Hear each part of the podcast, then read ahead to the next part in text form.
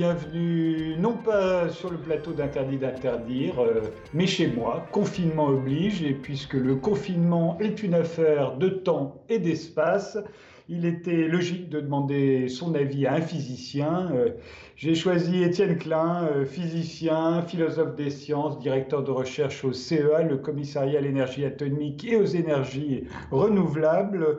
Étienne Klein qui vient de publier dans la collection Tract chez, Gallimard. Je ne suis pas médecin, mais Étienne Klein, bonjour. Bonjour. Depuis, depuis le début du, du, confinement, on ne sait plus très bien quel jour on est. Euh, oui. Votre, avis, docteur Alors, je précise que là, je ne vais pas parler en tant que physicien, parce que le confinement ne va changer aucune des équations de la physique, ni modifier la façon dont on pense mathématiquement le temps. Par contre, notre perception du temps, en effet, euh, est largement perturbée. Euh, on ne sait plus très bien quel jour on est. Les journées sont manque de rythme, manque de repères, manque de rendez-vous, de sorte que notre place dans le temps semble se se, ramollir, presque, presque s'évanouir, de sorte qu'il y, a ce paradoxe du confinement qui est que, alors même que la plupart d'entre nous euh, ont plus de temps que d'habitude, euh, nous perdons la notion même de temps, c'est-à-dire que euh, les jours de la semaine ressemblent à ceux du week-end et on a du mal à, se, se, fixer dans le temps. C'est comme si, finalement, pour sentir la consistance du temps, il fallait éprouver ce que Paul Valéry appelait l'intoxication par la hâte. C'est l'urgence qui nous fait sentir la compacité du temps, alors que quand on en a, on a l'impression qu'il est quelque chose d'assez artificiel. Euh, en fait, c'est assez logique. Euh, plus on a d'argent, moins on a la notion de l'argent. J'ai pas assez d'expérience de l'argent pour pouvoir dire si vous avez raison. Mais alors, on pourrait dire que euh, jusqu'à cette épreuve du confinement, on avait tous l'impression que le temps s'était accéléré que tout allait plus vite. Alors les physiciens comme vous nous disaient non, le temps reste exactement le même, vous l'avez dit, les équations ne bougent pas, et pourtant cette sensation était euh, presque palpable. En fait, c'était qu'on on faisait beaucoup de choses en même temps. En effet, on disait dans le monde d'avant, comme on l'appelle désormais, euh, le temps s'accélère, ce qui évidemment pour un physicien est une notion euh, curieuse, parce que pour avoir une accélération, il faut déjà avoir une vitesse, puisqu'une accélération c'est une variation de la vitesse, et une vitesse c'est une variation par rapport au temps. Et donc, parler d'une vitesse du temps, c'est fabriquer une sorte de tautologie. Mais moi, ce que je remarquais à l'époque, c'est que cette phrase, qui veut plutôt dire que les, ce qui se passe dans le temps accélère, ce n'est pas le temps lui-même qui accélère, mais les phénomènes temporels, les, rythmes de la production, le rythme des informations, tout ça augmente et crée l'impression que c'est le temps lui-même qui s'accélère. Mais surtout, cette phrase, elle avait pour effet de nous faire croire que nous étions en retard par rapport à une sorte de dynamique vraie qu'aurait le monde. Ça crée un sentiment de, culpabilité puisque ce retard était impossible à combler. Et il me semble que dans l'expérience du confinement, on est, on est en quelque sorte redevenu synchrone avec le monde. On n'a pas l'impression que le monde court plus vite que nous. Il n'est pas en avance sur nous. Et il me semble que on a l'impression que l'histoire, l'histoire avec un grand H, a fait une pause, qui peut-être n'est pas vrai. Il y a sans doute des conflits euh, qui se déroulent de manière complètement cachée et qui font que l'histoire est continue d'être en route, mais on a l'impression que l'histoire a fait une pause et on est synchrone avec le monde, ce qui d'ailleurs euh, fait qu'on a des réflexions euh, qu'on n'a pas en temps normal, qui euh, portent sur le monde d'après, sur ce qu'on devrait faire, etc. Comme s'il y avait là quelques opportunités à, penser autrement que d'habitude. D'ailleurs, j'ai appris par mon ami François Julien, qui est à la fois philosophe et sinologue, qu'en chinois, le mot crise se traduit par un double mot qui est Wei-Ji. Alors, c'est lui qui m'a appris, hein, je ne suis pas sûr de bien prononcer. Wei, ça s'écrit W-E-I, ça veut dire danger. Et Ji, J-I, ça veut dire opportunité. Et là, il y a en effet des dangers, il y a des risques, il y a des choses à faire pour affronter cette pandémie. Et en même temps, on voit qu'il y a des possibles auxquels on n'avait pas pensé qui se, se manifestent et qui font qu'on a l'espoir, en tout cas c'est ce qu'expriment certains, de faire en sorte que le monde d'après sera différent du monde d'avant qu'on n'avait pas l'air de trop aimer. Euh, on parlera du monde d'après parce que c'est vrai que c'est une notion euh, qui, en ce moment est, particulièrement prégnante. Mais vous dites que nous sommes, nous sentons plus synchrones avec le monde. Est-ce que c'est parce que euh, nous regardons davantage les informations, peut-être Le journal de 20 heures, je ne sais pas si vous l'avez remarqué, dure d'ailleurs le double du temps normal, alors même qu'il se passe moins de choses. Et, et peut-être aussi que nous avons l'impression justement d'être dans un moment historique et de le vivre totalement puisque on a ça à faire. En fait, c'est un. Marcel Mauss, vous savez, dans son livre Essai sur le don, avait inventé la notion de fait social total, c'est-à-dire un, fait qui concerne tout le monde et à propos duquel chacun a quelque chose à dire. Mais là, on a un fait mondial total, enfin mondial presque, il y a la moitié de l'humanité qui est confinée. Donc il y, a, quelque chose qui concerne l'humanité et dans les journaux télévisés dont vous parlez, euh, j'ai l'impression qu'on ne parle que d'un seul sujet qui est la pandémie. Et donc le fait qu'il n'y ait qu'un seul sujet nous empêche de nous disperser et de, sorte que ça crée l'impression qu'il n'y a qu'une seule chose qui se passe dans le monde avec laquelle on peut être synchrone. C'est quand il y a une multiplicité de présents qui se manifestent à nous qu'on se perd, qu'on a l'impression d'être débordé parce qu'on n'a pas les capacités d'assimilation d'une telle diversité d'informations. Là, non, il n'y a qu'un seul sujet et on suit, on suit l'évolution de ce sujet en phase avec lui. En même temps, euh, on a l'impression qu'on a le temps de rien. Vous avez remarqué, les gens se plaignent. Au début du confinement, ils disaient Ah, je vais pouvoir faire ceci, je vais pouvoir faire cela.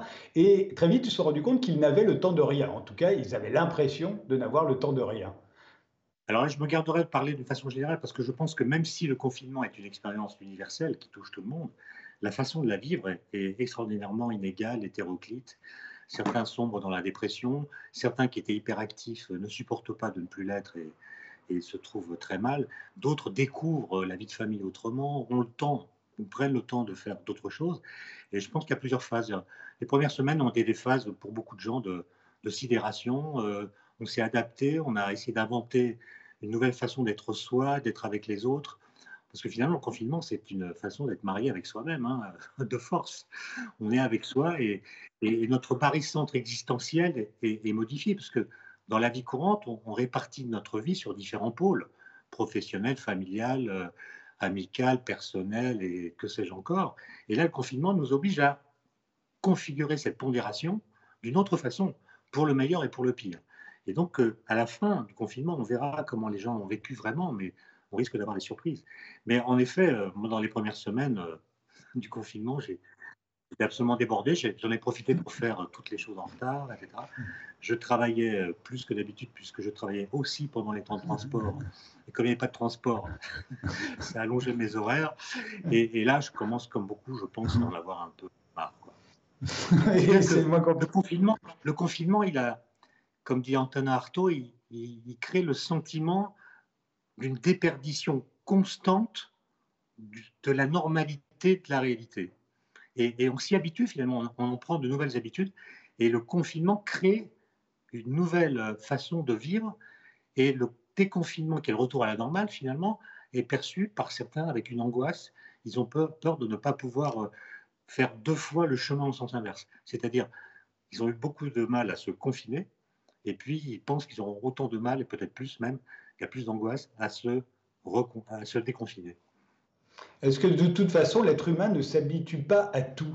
Je crois que c'est Bruno Bettelheim qui en parlait, qui avait connu les camps de concentration nazis et qui disait, au fond, on s'habitue à tout, dans le domaine euh, du mal, bien plus facilement, au fond, que dans, dans ce qui pourrait y avoir de merveilleux dans la vie. Ça, on a, peut-être plus du mal à, s'y habituer. Bah, parfois, quand je vois des reportages très bien faits, notamment la série Apocalypse, qui raconte euh, avec des images euh, coloriser ce qu'a été la Première Guerre mondiale, la Seconde, la guerre froide, la montée de l'hitlérisme, les souffrances incroyables que les gens ont pu connaître, notamment au XXe siècle, parce que là, on a des images, on se dit qu'en effet, on est capable de résister à beaucoup de choses et de s'habituer presque à tout. Mais je pense que dans le cas du confinement, ce serait une erreur de s'habituer. C'est-à-dire qu'il faut l'accepter parce qu'il n'y avait pas, à mon avis, d'autres solutions. Mais euh, il ne faudrait pas en faire une nouvelle norme. Il ne faudrait pas que la normale dans laquelle nous sommes devienne une nouvelle norme parce que ça ne serait pas très. Alors, je ne pense pas que ce soit possible, mais en tout cas, ça ne, me semble pas désirable. En tout cas, moi, j'ai l'impression que la vie a à voir avec le mouvement, avec la sociabilité, avec les claques dans le dos, avec les baisers sur la joue. Et, si on perd ça, euh, on entre dans une forme euh, de glaciation euh, que je ne souhaite pas voir advenir trop longtemps. La normalité, c'est d'être confiné dans le temps. Euh, notre vie euh, étant limitée, nous, sommes, nous avons l'habitude d'être confinés dans le temps. Là, ce, que, dont nous n'avions pas l'habitude, c'est d'être confinés dans l'espace. Ça, c'est totalement euh, nouveau. oui, on associe le confinement au temps, et on a raison, parce que la question de la durée du confinement, avant que l'échéance soit fixée, était une question que tout le monde se posait. Combien de temps ça va durer? On l'associe donc au temps. Mais comme vous le dites, dans la vie courante, par essence, nous sommes confinés dans l'instant présent. Le, temps se donne à nous comme une forme d'étreinte vis-à-vis de laquelle on ne peut être que passif. On ne choisit pas sa position dans le temps. On n'a aucune maîtrise du temps. Et donc le confinement dans le temps, il est de tout temps, si j'ose dire. Simplement, dans le confinement que nous vivons, on s'en rend un peu plus compte. On ne peut pas accélérer la venue des jours, etc. Mais ce qu'il y a en plus et qui fait qu'on a un vrai confinement, c'est qu'en effet, on est cette fois confiné dans un petit volume d'espace, alors qu'en temps, temps ordinaire, l'espace, c'est le lieu de notre liberté, on peut aller et venir. Et là, on a réduit dans l'espace-temps notre hypervolume d'une façon euh, dramatique qui fait que voilà, c'est plus ou moins difficile à accepter. Mais comme vous le dites, euh, il semble qu'on s'y habitue d'une certaine façon. Alors moi j'ai l'impression depuis que depuis le début du confinement, j'ai l'impression d'être cloué au sol. L'idée que les que les avions ne décollent pas et que même s'ils décollent, ils ne peuvent pas m'emmener euh, euh, dans beaucoup d'endroits puisque la plupart de toute façon me claqueraient la porte au nez. Et puis de toute façon, je n'ai pas le droit. Je suis enfermé dans ce pays. Moi, c'est ça ma notion du confinement et elle me paraît totalement révolutionnaire. Je n'avais jamais imaginé que je connaîtrais ça un jour. En effet, c'est l'impossibilité de fuir. Alors, il ne faut quand même pas assimiler le confinement à un régime carcéral. Euh, moi, j'ai enseigné en prison. La prison, c'est quelque chose de très spécial. Et le confinement donne une, une sorte d'approche de ce qu'est la condition pénitentiaire, mais ne se confond pas avec elle. Maintenant, euh, euh, moi, j'ai trouvé des petits stratagèmes qui viennent de la physique, comme quoi parfois le fait de connaître un peu de physique est utile psychologiquement. C'est quand je fais la queue pour acheter du pain devant la boulangerie ou au supermarché, ça peut être très long. Et, je me dis que si on prend au sérieux ce que Einstein nous a expliqué en 1905 en inventant la théorie de la relativité restreinte, en fait, même quand on est immobile, même lorsqu'on est confiné dans l'espace en un lieu fixe, on va à la vitesse de la lumière dans l'espace-temps. L'espace-temps, c'est le bon cadre pour dire la relativité. bien même quand vous êtes immobile chez vous, là, en réalité, dans l'espace-temps, vous parcourez à chaque seconde de votre vie 300 000 km dans l'espace-temps. Et ça donne au fait de faire la queue, qui peut être pénible, une sorte de griserie euh, existentielle il faut savoir profiter. Ne serait-ce que la vitesse, la vitesse à laquelle la, Terre tourne autour euh, du Soleil, déjà, euh, on, en fait partie. Et, ça va être très, vite. comme le Soleil tourne autour de la galaxie, on ne sait pas quel centre prendre comme référence. Alors que là, dans l'espace-temps, c'est de l'absolu. Restons sur l'espace. on, a beau rester chez soi, on a l'impression d'avoir perdu ses repères. Alors, ce ne sont pas ses repères géographiques, mais ce sont ses repères mentaux. C'est sa propre cosmogonie, au fond, qui a l'air euh, euh chamboulée. C'est ce que j'appelais tout à l'heure le barycentre existentiel qui définit notre identité. Euh, dans la vie euh, d'avant et peut-être dans la vie d'après, on, est plusieurs à la fois et, on se donne une importance relative en fonction du contexte dans lequel on est. Et là, en effet, être chez soi avec les mêmes personnes ou seul, ça fait que euh, d'une certaine façon, on ne peut plus tout à fait se mentir, on ne peut plus se rater, comme dirait euh, Antoine Artaud, que j'aime citer, que j'aime lire en ce moment. Antoine Artaud a écrit dans un livre magnifique qui s'appelle Le théâtre et son double, il a écrit que les pandémies, euh, il parle de la peste, ont ceci de commun avec le théâtre, qu'elles révèlent aux humains ce qu'ils sont vraiment. Et il dit d'ailleurs, les épidémies font tomber le masque. Elles font mettre des masques, mais en même temps, elles font tomber le masque. C'est-à-dire que on ne peut plus jouer des mêmes travestissements. On est obligé de, de prendre les choses comme elles sont, sans les habiller de, de ruses d'interprétation qui les font être autres que ce qu'elles sont vraiment. On pourrait se demander à ce moment-là, est-ce que nous sommes plus libres dans le confinement ou moins libres? Ce serait une question que se serait posée Jean-Paul Sartre. Il se la posait pour l'occupation. Là encore, ça doit dépendre des individus, mais Bon, on n'est pas occupé, hein, donc je ne dirais pas comme Jean-Paul Sartre qu'on n'a jamais été aussi que sous l'occupation, mais on a une certaine maîtrise de son temps, on peut se livrer à des, ce que Paul Valéry appelait, j'aime beaucoup cette expression, des loisirs non chronométriques. On n'a plus de rendez-vous, donc on peut donner aux choses le temps qu'elles méritent, et puis choisir de les commencer ou de les interrompre un peu comme on veut. Donc ça nous donne une forme de liberté, en effet. Mais en même temps, il y a cette forme d'oppression qui vient du sentiment de ne pas pouvoir s'évader, de ne pas pouvoir fuir. Et on n'a pas besoin de fuir pour se sentir libre. On a besoin de sentir qu'on pourrait fuir si on voulait. Et là, on en est privé et ça crée espèce de situation paradoxale. Et d'ailleurs, d'une façon générale, moi, je dirais que le confinement, c'est un, paradoxe sur tous les plans. C'est un, mélange d'urgence dans certains endroits, notamment les hôpitaux, et de très grande tranquillité dans les rues.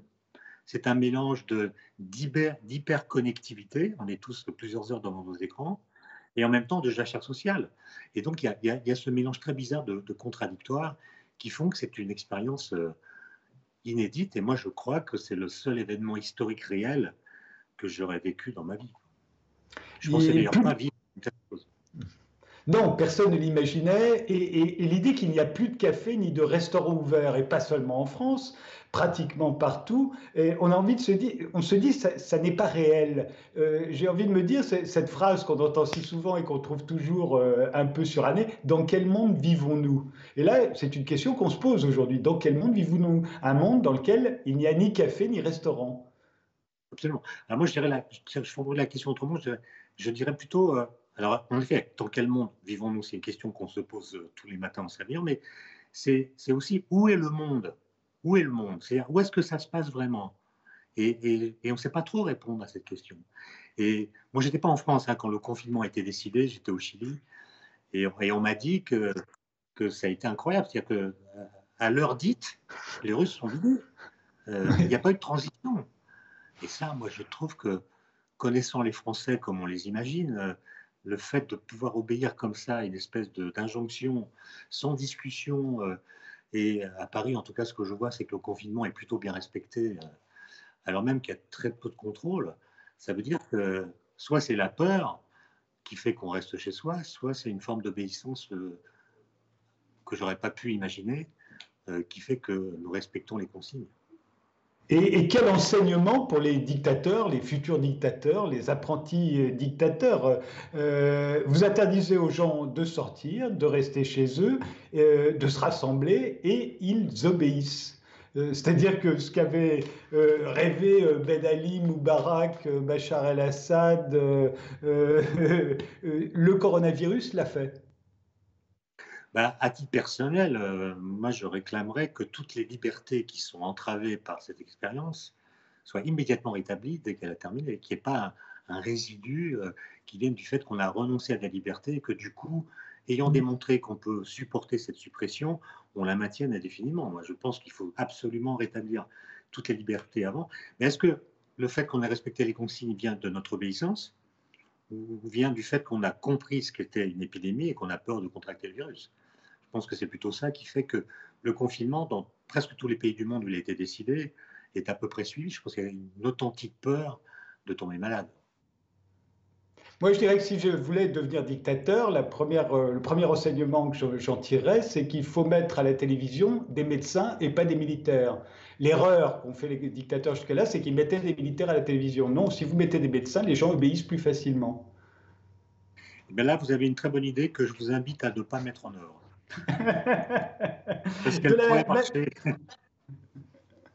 De la même façon, on pourrait dire qu'on a interrompu le commerce, on a interrompu les liaisons aériennes, on a interrompu euh, l'industrie automobile, le productivisme en général, on a, on a choisi la décroissance. Là encore, en quelques semaines, ce que les écologistes, les climatologues et Greta Thunberg avaient rêvé, le coronavirus l'a fait. Oui, mais il l'a fait d'une façon qu'il n'avait pas prédite. Et donc, il y a une nouveauté là qui s'est euh, immiscée dans l'histoire. Et même tous ceux qui prédisaient l'effondrement n'avaient pas prévu qu'il y aurait cette sorte d'effondrement à l'occasion de l'épidémie. Et d'autre part, on peut euh, évidemment se plaindre du fait que le confinement nous a privés de liberté, etc., qu'il y, a eu une sorte d'abus de pouvoir, très bien du corps médical, par exemple, qui a imposé cette mesure.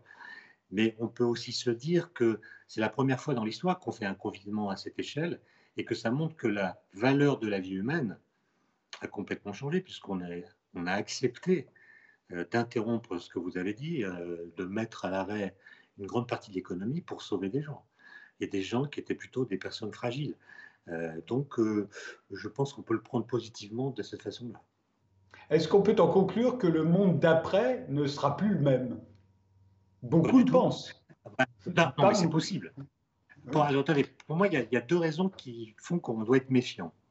La première raison, c'est que les historiens nous apprennent que toutes les épidémies qui ont lieu dans le passé, dans les siècles passés, immédiatement après leur achèvement, ont, enclenché des mécanismes d'amnésie collective. De sorte que les leçons qui auraient pu en être tirées ont été oubliées parce que l'urgence après, c'est de reprendre la vie d'avant avec encore plus de frénésie pour rattraper le temps perdu. Et, par exemple, la peste noire qui a sévi en Europe au Moyen Âge n'a changé ni la façon de croire, ni la façon d'obéir, ni la façon de gouverner, ni la façon de produire. Elle a un peu changé la médecine, comme toutes les épidémies. Il y a des leçons médicales qui sont évidemment tirées des épidémies. Et puis la, deuxième euh, raison qu'il faut, qui, montre qu'il faut être méfiant, c'est que tous ceux qui réclament que le monde de demain soit différent du monde d'hier recyclent les idées qu'ils avaient déjà avant.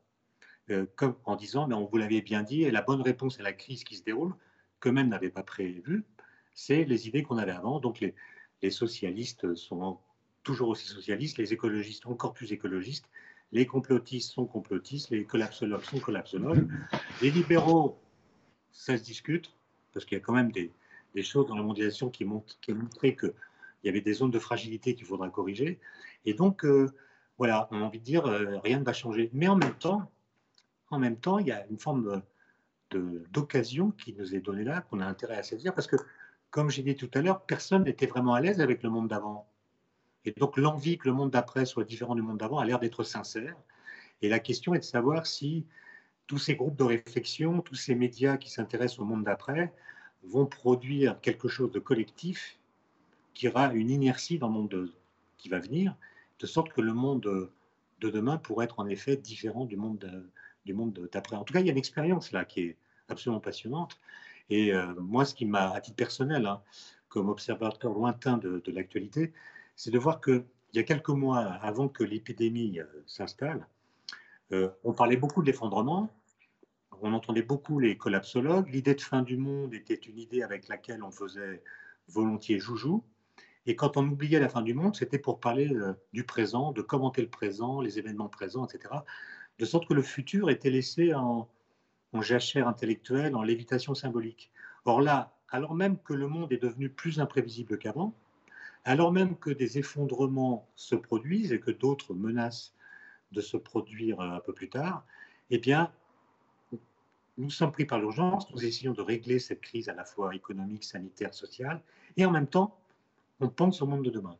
Et donc, il y a une sorte d'inversion de la flèche du temps qui a fait que l'idée de fin du monde, qui était tellement prégnante, a été balayée ou plutôt remplacée par l'idée d'un monde de demain dont on se pose la question de savoir s'il sera le même ou pas que le monde d'avant. Monde d'avant, d'ailleurs, euh, dont on parle plus beaucoup, il y a des effets de mémoire qui sont assez vertigineux parce que je me suis amusé avant de préparer euh, notre discussion à regarder des, journaux euh, du mois de janvier, à l'époque où la bataille des municipales battait son plein, et ces textes, ces articles qui datent de quelques mois seulement, semble avoir été écrit avant la première glacière. On pense à, l'affaire Griveaux pour les municipales, euh, à l'affaire euh, même Polanski, etc. Ça semble très très loin dans le passé. Et donc, on a été pris dans la nasse du présent, et cette nasse du présent euh, nous permet pour une fois d'avoir suffisamment de recul par rapport à l'actualité, qui est monomaniaque, pour penser le monde d'après. Je trouve ça intéressant. J'espère que ça laissera des traces. De la même manière, euh, au tout début du confinement, à partir du moment où on a vu les rues vides, au fond, on a pensé à ce moment-là à la fin du monde. Tout le monde a pensé à des séries comme Walking Dead, des séries de, ce type, euh, en, découvrant à, quoi ressemblaient euh, les villes soudain, et pas seulement la nôtre, un peu partout dans le monde. On a vu toutes ces images de façon, on s'est dit c'est la fin du monde, ça ressemble à la fin du monde. Et puis c'est très vite c'est passé. Et on s'est mis à penser le monde d'après, effectivement, comme si on s'était déjà habitué au fond, ou, euh, ou parce que, vous avez raison, euh, la, fin du monde, euh, tout à coup, n'était plus d'actualité. Oui, mais je pense qu'il y a eu un phénomène de, il y a, eu un phénomène de sidération au départ. Sidération, c'est quoi? Les rues vides On ne connaît plus les paysages habituels, on n'entend plus les voitures, c'est quand même très spécial. Mais après, en effet, euh, l'idée de la suite s'est imposée et est devenue euh, plus féconde et plus prégnante que l'idée de la fin du monde. Mais les Rolling Stones, comme vous savez, les Rolling Stones avaient envisagé le confinement dès le mois de décembre. Ils ont écrit une chanson dont les paroles datent d'avant l'épidémie et qui raconte euh, le confinement. Oui, mais je crois qu'ils ont changé les paroles au dernier moment. Mais non, je ne sais pas. Non. Bon, bon c'est possible, c'est possible. Euh, moi, j'ai. du mal à dire du mal des Rolling Stones, c'est pour ça.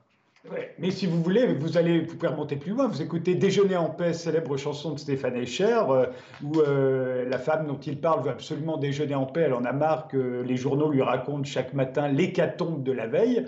De quoi parlait-il en 1991, à part du confinement Lui aussi l'avait prévu à sa bannière. Je pense qu'on en trouvera plein euh, des comme ça. Vous le savez bien. Mais la, réflexion que je me faisais, euh, pour me souvenir d'une conversation euh, que j'avais eue avec vous, euh, Étienne Klein, peut-être dans cette émission ou dans une autre, vous disiez qu'au fond, nous étions très conservateurs. On avait envie que les choses que auxquelles nous sommes attachés, que nous connaissons, perdurent et que nos enfants les connaissent aussi. Et j'ai l'impression que l'épreuve du, coronavirus, de l'épidémie, du confinement, met cette règle à l'épreuve d'une certaine manière. Je me demande si nous sommes si conservateurs que ça, puisque nous nous habituons si vite à des choses que nous n'aurions jamais imaginées. Vous avez raison, mais j'avais dit ça, je m'en souviens maintenant, parce que j'habite tout près d'Enfer Rochereau, qui est un endroit stratégique où on voit les manifestations partir ou bien se terminer. Et je me suis toujours amusé à aller lire les banderoles, euh, même des petites manifestations de 100 personnes. Et j'avais fait cette remarque, en effet, tout le monde est conservateur au, sens où tout le monde est capable de nommer une chose dont il voudrait que ses enfants la connaissent comme il l'a connue. Ça peut être la façon d'acheter les tickets de train, ça peut être l'enseignement du latin à l'école, ça peut être les paysages, ça peut être euh, la façon de faire des enfants, ça peut être, etc. Tout le monde a quelque chose à dire. Évidemment, tout le monde n'est pas d'accord sur ce qu'il faut conserver, mais tout le monde a en soi quelque chose qui fait qu'il peut être taxé de conservateur par quelqu'un. Et là, euh, j'ai l'impression que on est obligé d'inventer quand même. On est obligé d'inventer une nouvelle façon de faire l'école, euh, de faire cours. Moi, je fais mes cours euh, devant un écran sans voir mes étudiants. Euh, évidemment, je déteste ça. Je, préfère vraiment faire des cours en présentiel, puisque j'adapte mes propos à ce que me renvoie le regard des étudiants qui me permet de savoir si ce que je dis est compréhensible ou pas. Devant un écran, c'est évidemment beaucoup plus difficile. Donc, on voit qu'on est en train d'inventer des nouvelles pratiques à commencer par le télétravail, euh, qui pourrait avoir des, des, des, effets dans la suite plutôt positifs. Euh, je pense que personne, moi, quand on a parlé du confinement, je, pensais que ça ne pouvait pas durer plus de 15 jours, pour des raisons euh, psychiques, les gens allaient craquer, mais aussi pour des raisons, comment est-ce qu'on peut faire tenir une société, l'alimenter, donc la nourrir régulièrement, avec si peu de gens au travail. Et en fait, l'expérience a montré que c'est possible. La société, on verra, on verra le bilan euh, plus tard, mais elle semble avoir tenu quand même. Et ça, c'est quand même, euh, pour moi en tout cas, une surprise. On fait une pause. Euh, Étienne Klein, on se retrouve juste après.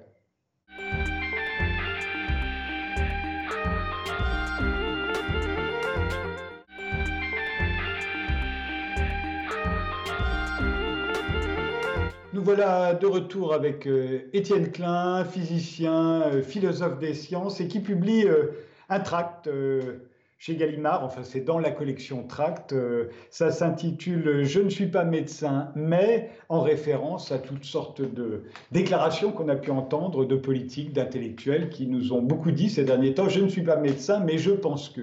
Euh, dans ce tract, euh, euh, vous dites qu'on voit se propager sur les réseaux sociaux, en particulier, toutes sortes d'intuitions assez tranchées. Hein. on pense que, ça veut dire qu'on en est sûr, alors qu'on ne sait, on ne sait rien, ou en tout cas qu'on sait qu'on ne sait pas. Ça, c'est quand même assez nouveau. Ah, c'est nouveau parce que les, les, réseaux sociaux développent ça à grande échelle et on a l'impression que c'est une nouveauté. En fait, les Anglais, ils ont, ils ont un mot pour dire cela, dont je ne sais pas s'il est traduisible en français. Ce mot, c'est ultra-crépidarianisme. C'est la tendance à parler avec assurance de ce qu'on ne connaît pas. Et dans les premières phases de l'épidémie, en effet, j'avais été euh, frappé de voir le nombre de tweets, notamment de personnalités politiques, qui disent Je ne suis pas médecin, mais je pense qu'il faut faire ceci, cela, cela, et qui disaient leur point de vue sur tel traitement, sur telle mesure euh, préventive, euh, sur tel médicament même, sans rien y connaître. Et, ça, ça, ça illustre, et on les entend pas aujourd'hui, c'est-à-dire qu'au fil du temps, à force de recevoir des informations sur le petit coronavirus, on a compris que l'affaire était diablement compliquée. Que quand on parle de tests, euh, il faut s'entendre sur s'il s'agit de tests virologiques ou sérologiques, etc. C'est une affaire très compliquée. Et donc, on est un peu plus prudent dans sa façon de parler. Et ça, ça illustre parfaitement un biais cognitif euh, connu depuis très longtemps, mais qui a été baptisé seulement en 1999 par deux psychologues américains qui s'appellent Dunning et Kruger. Et cet effet Dunning-Kruger, comme on l'appelle maintenant, se résume en un double paradoxe. Premier paradoxe, on ne peut savoir qu'on est incompétent que si on est compétent. Donc c'est en, acquérant de la compétence qu'on se rend compte qu'on est incompétent. Mais au début, on est sûr de soi, on découvre un, nouveau champ. Ah, c'est un virus, ah bah c'est comme la grippe, moi je sais ce qu'il faut faire, etc. Puis après, vous en travaillant... Vous vous souvenez, c'était la chanson de Jean Gabin. Vous vous souvenez de la chanson de Jean Gabin quand on était enfant euh, euh, Je sais, je sais. Et à la fin de sa vie, il avait compris qu'on ne sait jamais, en réalité. Il avait acquis sa compétence. Et là, il y a des gens qui savent. C'était une formule bizarre parce que je ne suis pas médecin, ça sous-entend que je suis incompétent, et donc c'est honnête intellectuellement, on admet qu'on est incompétent, et ensuite, on parle comme un sachant. Et, ça m'avait tellement frappé que j'ai rédigé, ce tract. Et ce que montre l'effet Dunning-Kruger, c'est que après, quand on se met à travailler, on se rend compte qu'on est incompétent, donc on perd en assurance, et puis l'assurance, la confiance qu'on a en soi remonte à mesure qu'on acquiert des compétences. Et, ce qu'on a vu pendant tout ce débat, c'est que euh, certaines personnes très compétentes ont, parlé avec trop d'assurance, parce qu'elles ont utilisé des vieilles recettes sur euh, un problème qui était en fait nouveau. Et donc, on a, on a assisté à une sorte de jeu du chat et de la souris à distance entre les incompétents qui parlent et puis les sachants qui parlent trop fort ou bien qui se taisent. Enfin bref, ça a évolué. Aujourd'hui, j'ai l'impression que, que les choses se sont un peu stabilisées, c'est-à-dire qu'on attend que les protocoles de recherche, qui demandent un certain temps, si on ne veut pas abandonner toute méthodologie, finissent par livrer leurs résultats. Mais que ce n'est pas une affaire d'instinct. Et, je trouve que moi, j'ai été surpris par des déclarations, par exemple, de Donald Trump, qui est quand même un, champion du monde en matière de ultra crépidarianisme, puisque lui, il invoque même pas son intuition pour juger des choses, mais ce qu'il appelle son instinct. Je ne sais pas si vous avez vu ce, petit discours où il dit un instinct du virus. Et, cette façon de, régler les choses par instinct fait que, de façon sous-jacente, ça amène à considérer que ceux qui réfléchissent, ceux qui travaillent, ceux qui enquêtent, ceux qui doutent, ceux qui trompent, qui, se trompent, bref, ceux qui font des recherches, ben, empruntent des détours qui sont à la fois euh, inutiles et chronophages. Lui, avec l'instinct, il va directement au but et euh, gagne du temps par rapport aux autres. Euh, mais c'est vrai que, alors, est-ce que c'est l'instinct euh, euh, qui fait qu'on a vu aussi des, sachants, comme vous dites, des médecins avec des responsabilités, des gens censés savoir, comme Jérôme Salomon ou comme Didier Raoult, nous dire pour le premier que les masques étaient inutiles et pour le second, le virus ne fera pas plus de morts que les accidents de trottinette. comment expliquez-vous qu'on prenne un tel risque? C'est ça, moi, qui m'étonne, de publier, de dire publiquement des choses qui peuvent être des le lendemain. Parce que le propre du Covid-19, c'est qu'il y a quatre mois encore, personne n'en savait rien sur ce virus. Euh, on a appris au fur et à mesure. Donc on prend des risques dès qu'on dit quelque chose. Absolument. Et, moi, je pense qu'un un véritable expert, c'est quelqu'un qui est capable de dire ce qu'il sait, mais aussi de dire ce qu'il ne sait pas, ce qui fait trop dans la connaissance et qui motive le fait qu'on fasse des recherches. Si on fait des recherches, c'est bien parce qu'on a conscience de ne pas tout savoir.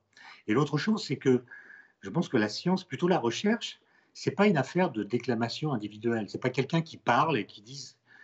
La, recherche, c'est quand même une, gestion collective de la controverse.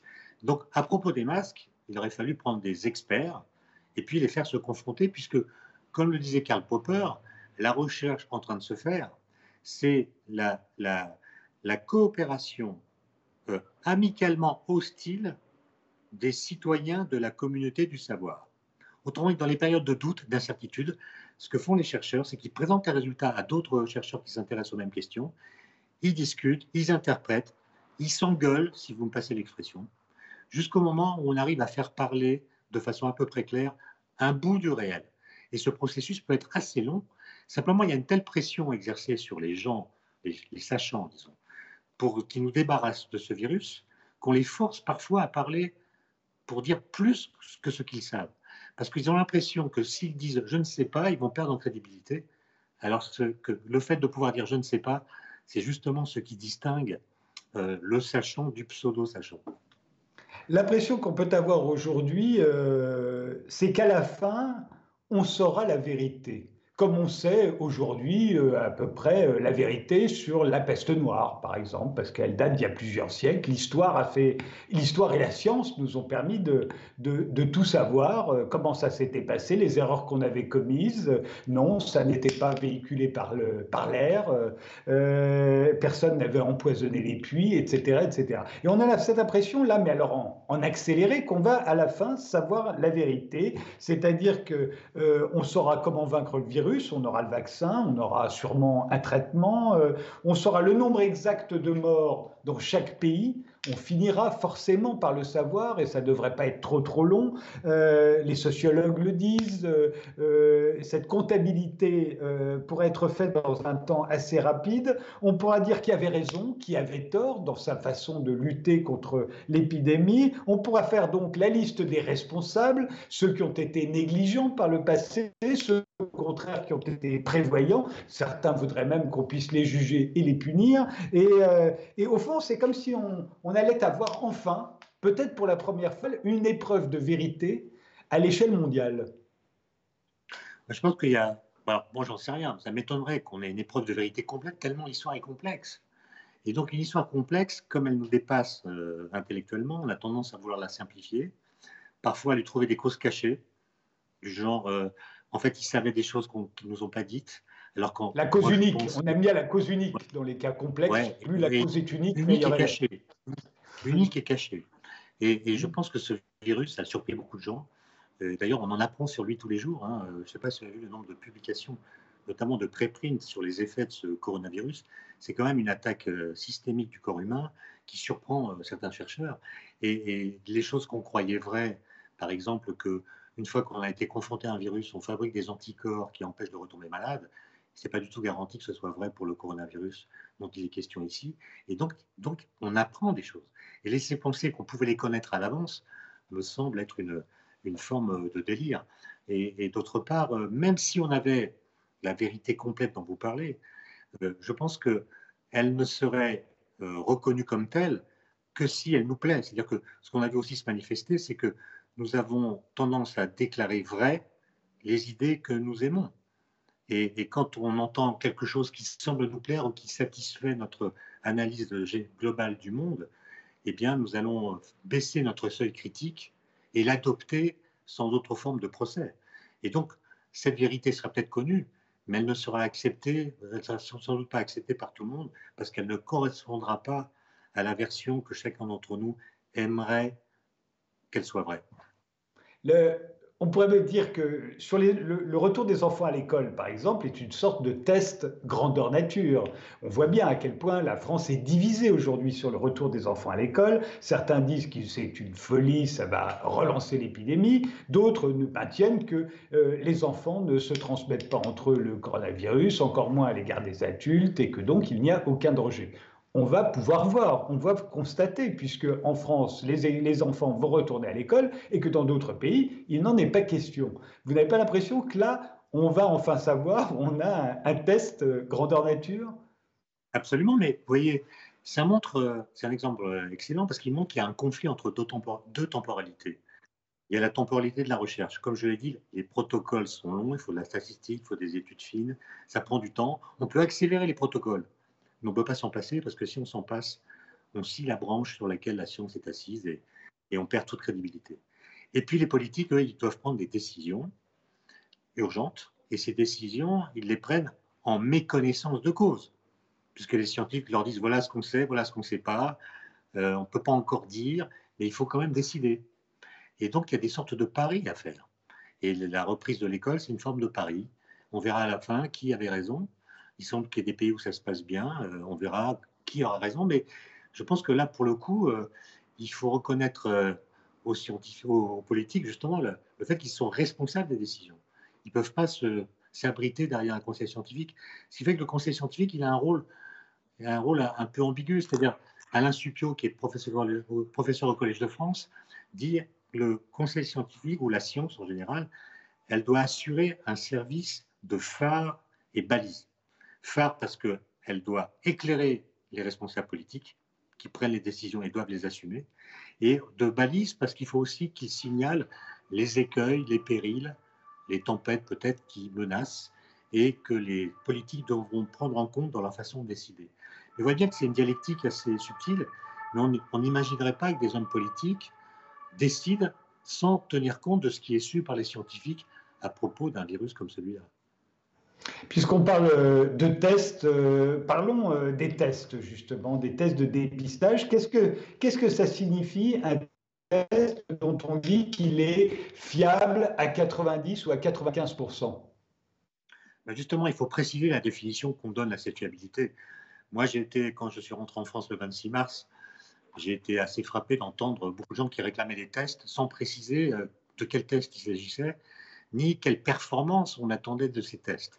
Et donc, dans le tract que j'ai écrit pour Gallimard, j'ai proposé un cas d'école qui n'est pas du tout la situation dans laquelle on est, mais c'est un cas d'école pour montrer que l'intuition sur ces affaires-là peut être euh, trompée par toutes sortes de biais cognitifs. Et l'exemple que j'ai pris, que j'ai choisi, est classique, il est très simple.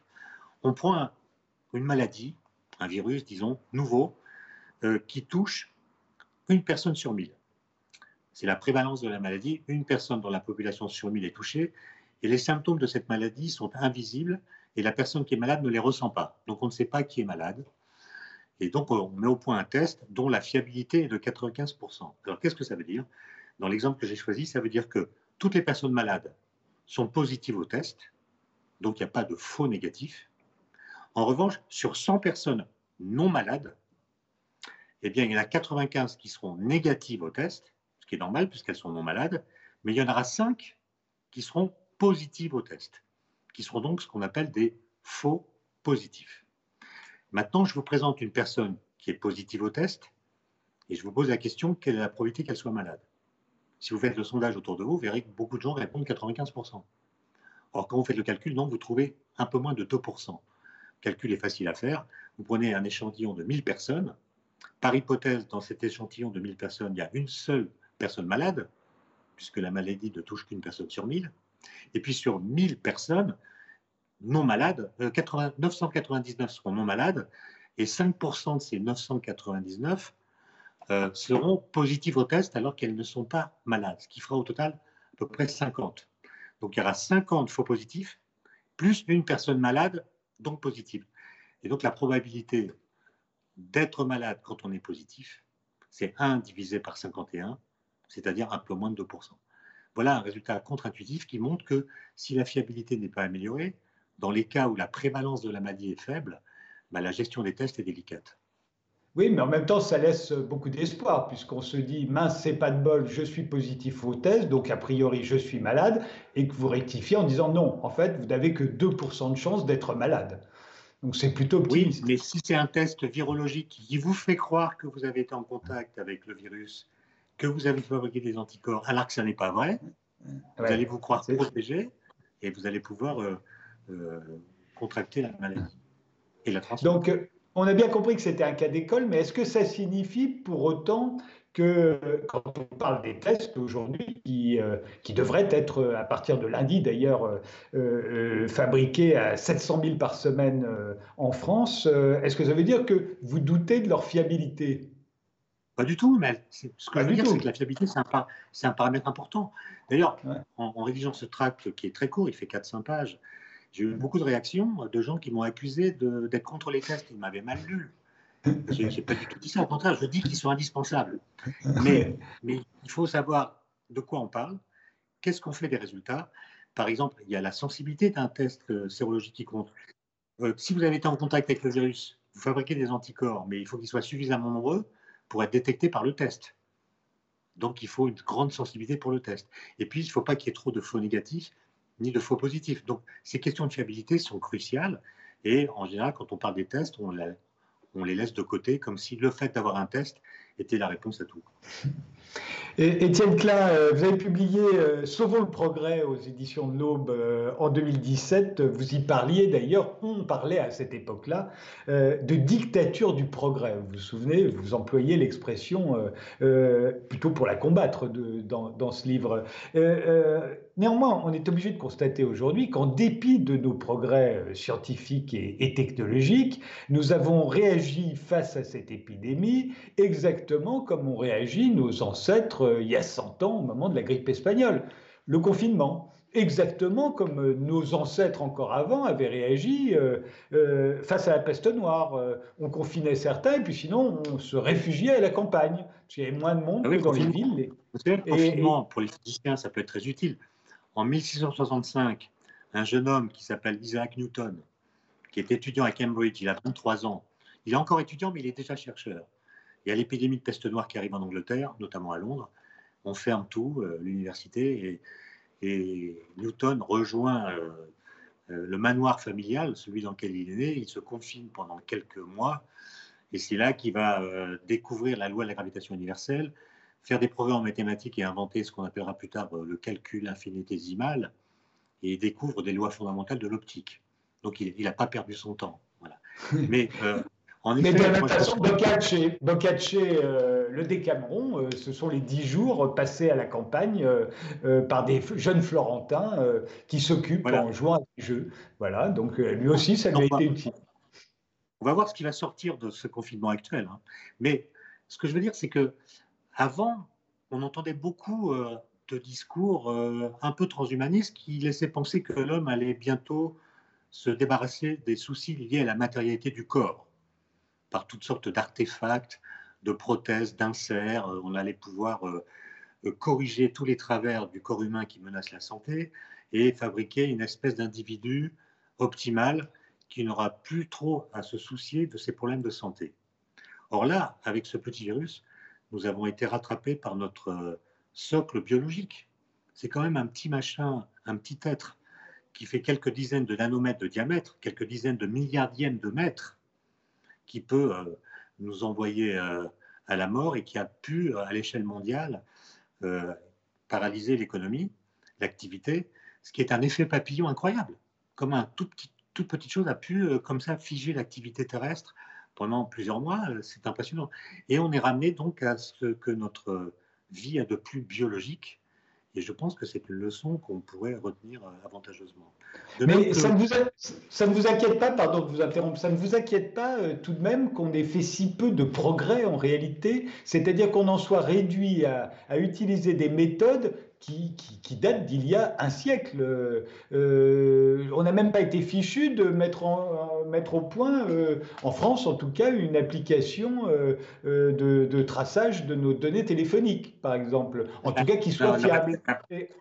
alors qu'on parle d'intelligence artificielle, on a l'impression que la NSA est capable de nous localiser, de nous filmer n'importe où en réalité, euh, on est très très loin de ce qu'on imaginait en termes de surveillance et de contrôle de masse. Sans doute, mais le traçage, si vous ne savez pas qui est malade, à quoi il vous sert? Or, pour savoir qui est malade, il faut des tests, il faut avoir progressé, et ce virus, comme je l'ai dit, était parfaitement inédit. Donc le confinement, c'est la réponse en effet traditionnelle, mais qui a fait ses preuves, et pour cause. D'ailleurs, euh, Philippe Descola, anthropologue au Collège de France que j'entendais l'autre jour, disait que les Indiens d'Amazonie euh, quand il y a une épidémie, euh, ils, se, se dispersent. C'est un peu le contraire du confinement. Ils se dispersent dans la forêt pour éviter les contacts.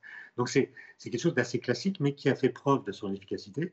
Et c'est pas pour vous démentir, mais, je trouve, en tant qu'observateur, que la vitesse avec laquelle la recherche mondiale s'est mise en action sur ce coronavirus, aussi bien pour trouver des traitements que pour inventer des tests, que pour euh, éventuellement proposer un vaccin pour la suite, c'est assez vertigineux la vitesse à laquelle les données se sont échangées et, le rythme auquel des publications sont faites, que d'ailleurs personne n'a le temps d'assimiler tellement elles sont nombreuses. cest à dire que la recherche est vraiment très active et qu'on arrive quand même à répondre à certaines questions de façon assez rapide sur les modes de contagion, sur euh, le profil de ceux qui tombent malades, sur euh, les porteurs sains, sur euh, cette question de l'immunité que donnerait le fait d'avoir été mis en contact avec le virus pense qu'on aura quand même la réponse un jour et, c'est les chercheurs qui la donneront. Donc, euh, si je trouve que le big data, par exemple, euh, a permis d'aller très vite dans certains domaines de recherche et on a, on a progressé scientifiquement, je pense. Quand je voulais dire que l'idée de progrès était en crise, c'était tout simplement parce que le mot progrès avait disparu, pour toutes sortes de raisons, mais aussi parce que l'idée de progrès, elle suppose qu'on soit capable de faire du futur une image préalable qui soit suffisamment crédible est suffisamment attractive pour que nous acceptions collectivement de travailler à la faire advenir. Aujourd'hui, quand les scientifiques parlent du futur, je ne parle pas de ceux qui travaillent sur les particules élémentaires ou ceux qui font l'astrophysique avec les trous noirs euh, qui, eux, nous font rêver. Je parle de ceux qui travaillent sur l'environnement, la biodiversité, le climat, la pollution des sols, de l'air, la déforestation. Ces gens nous disent des choses à partir de constats qu'ils font qui sont plutôt alarmistes.